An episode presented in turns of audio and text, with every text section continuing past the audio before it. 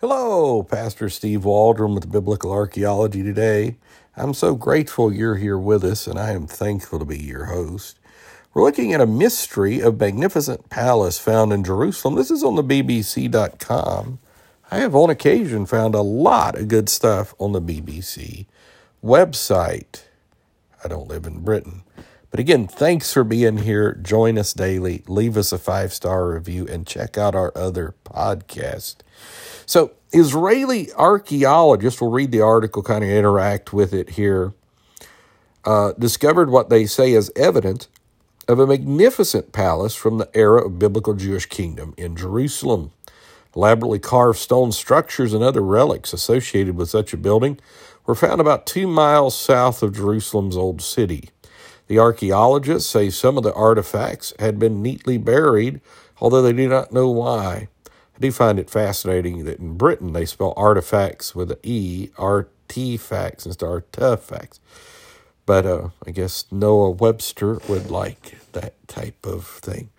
The palace is thought to have been built around the 8th or the 7th century BC. So, I mean, this thing is uh,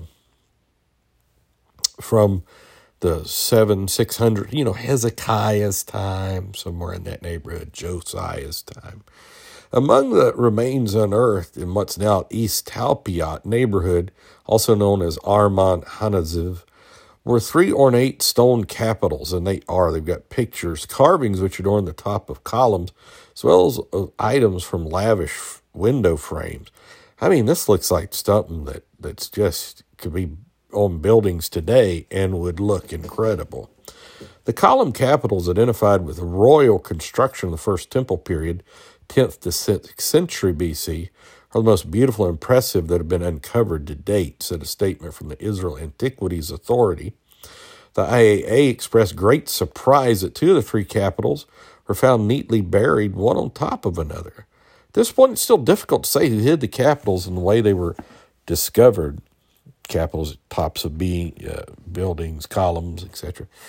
Uh, and why he did so, said Professor Yaakov Billig, director of excavation. But there's no doubt that this is one of the mysteries at this unique site to which we will try to offer a solution. Professor Billig said the grand building was probably destroyed during the Babylonian conquest of Jerusalem in 586 BC. Now, they've got a picture with the capital and a five shekel coin, and it says underneath, the carvings adorning the capitals appear to be one of the motifs on the five shekel coin. So that's interesting.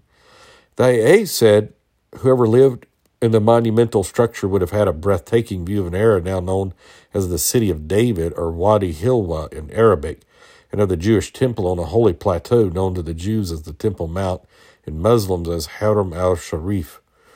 The occupants uh, could have been one of the kings of Judah or the wealthy family of a nobleman, the IA suggested. That's what I was thinking, royal family of some sort.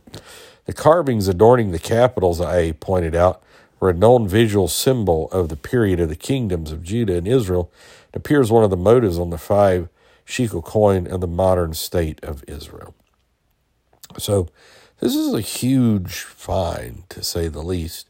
And uh, just shows that Jerusalem wasn't some part of a scattered nomadic settlement, that this was part of a kingdom, kingdom of Judah, as has been attested to through so many archaeological finds, you know, different stones, Moabite stone, I guess it is.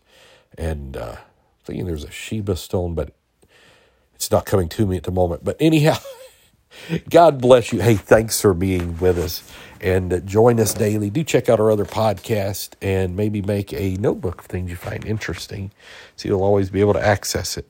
And God bless. See you later. Bye bye.